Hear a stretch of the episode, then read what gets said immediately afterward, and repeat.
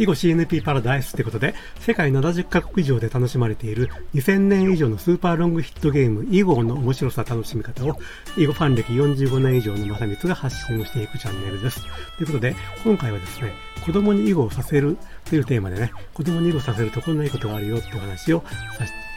していこうと思いますと。まあ、なんでこの話をしようと思ったかというと、えっ、ー、と、この間ですね、あるイベントがありがありまして、まあ、広いイベント会場でね、それを半分に区切って、半分で囲碁の子供大会をやって、残りの半分で囲碁とね、直接関係のない、まあ、NFT のイベントをやったことがあったんですけどもね、まあ、その場に私もね、スタッフとして居合わせたんですけども、まあ、囲碁に関係ないイベントの方にいた人たちがですね、子供囲碁大会の様子を見て、まあ、結構驚いてたわけですよね。まあ、子供たちが何十分もね、あの、おしゃべりもせずに、じっと番に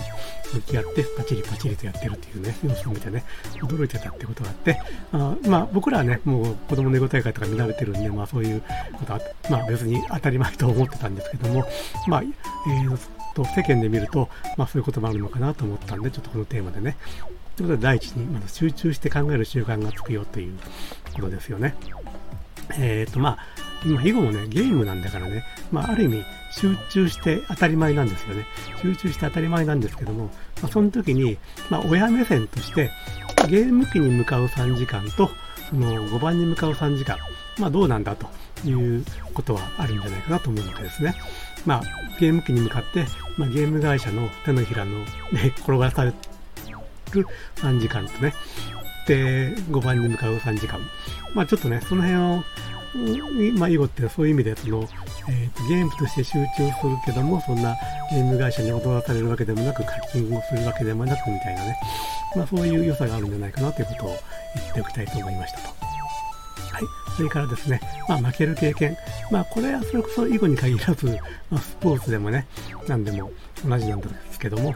あの、まあ、なかなかね、学校生活の中で、えー、学校教育の中でちょっと、あの勝負をつけるってことがあまりなくなってるような風潮みたいなのもね、あったりするかと思うんですけども、そんな中で、まあ、この負ける経験、まあ、2人に1人は負けると、2回に1回は負けるっていうね、そんな中で、まあ、メンタルが鍛えられると。まあ、本当にいい子でね、負けてね、大泣きする子は大泣きしますからね、これはなかなかありがたい経験になっていくのかなというふうに思いますと。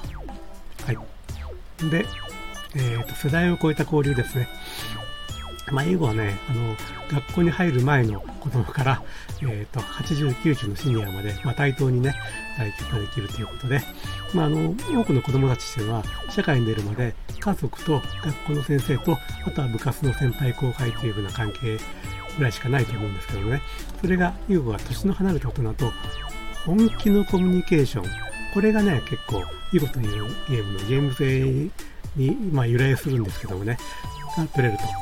まあ、どういうことかと言ったら、いいことというゲームは、一手一手が本当に対話なんですよね。あの、自分はね、ちょっとこういう方針作戦で、こういうことをやって、えー、っと、勝利を得たいと思うんだっていうことが一手一手そういう表明をして、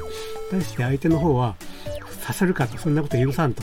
阻止するぞっていうふうに対応することもあるし、お君はそれで勝てると思ってるんだ。うん、どうぞどうぞご勝手にと。俺はちょっとこっちでやるよ、みたいなね。本当に一定っていうかそういうコミュニケーションになっているということで、世代を超えた本当のコミュニケーションが取れるという面白さがあるなということですね。それから国際交流。これは割と囲碁特有のことだと思うんですけども、まあ私、囲碁歴45年って言いましたけどもね、その中で、これまでに海外の人と打った経験というのをこう思い出しながら、こう国籍をリストアップしていったんですよね。あの、対面で打った相手です。あの、オンライン対局、ネットでじゃなくて、実際に目の前に座って対面で打った人の、えーと、国をリストアップしたらですね、これだけ出てきました。まあ、覚えてる限りでですね、中国、韓国、台湾、インドネシア、ベトナム、タイ、イスラエル、サウジアラビア、ロシア、ブルガリア、ポーランド、オランダ、ドイツ、フランス、イギリス、アメリカ、ニュージーランド。ね、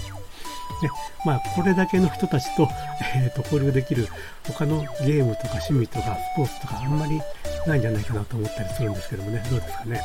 うん。えー、っと、で、それから、えー、こんなのもありますよと。心の成長の軌跡を残していけるよと。まあ、運動会のビデビデオを撮ったりするじゃないですか。まあ、それと同じようなことでね、囲碁を打った対局の記録を残しておくとですね、これが、なんていうかな、この頃は本当に本能の赴くままに打ってたのが、この頃になったらなんか生意気に作戦とか考えてやっておるな、みたいなね、そういう心の成長の軌跡をね、残していけるというのはね、まあ、あの、面白いところかなと思ったりしますと。ということで、まあいろいろね、子供に囲碁させて面白いことはいろいろあるよって話なんですけども、まあ最後にね、じゃあ何歳から囲碁ってできるのって話なんですけども、これはね、まあ昔はね、碁石を誤って飲み込んだりする心配がなくなったらみたいな話をしてたんですけどもね、最近はもうタブレットの上でピッピッピッってできたりするんで、まあその辺は大丈夫かなと。で、まあ、囲碁というゲームを理解して、ゲームがあの楽しめるようになる、遊べるようになるのは何歳ぐらいだって話なんですけども、これはちょっと、まあ、私の経験上、かなり個人差はありますけどもね、まあ、早い人なら3歳でも、遅くても5歳なら大丈夫かなと。もう本当に早い子は3歳でね、あの大きな上級の版っていう、あの広い碁盤でね、普通にゲームができたりもするんですけども、まあ、個人差はあるけども、まあ、学校、まあ、小学校に入るよりも前の段階でね、まあ、いるっていうのはね、十分できるんだよっていうことですよね。はい。ということで、えー、っと、まあ、子供に囲碁をさせるという、まあ、いろいろ面白いことあるよっていう話をさせてもらいました。はい。では、今回はこれまでです。えー、っと、ではまた、失礼します。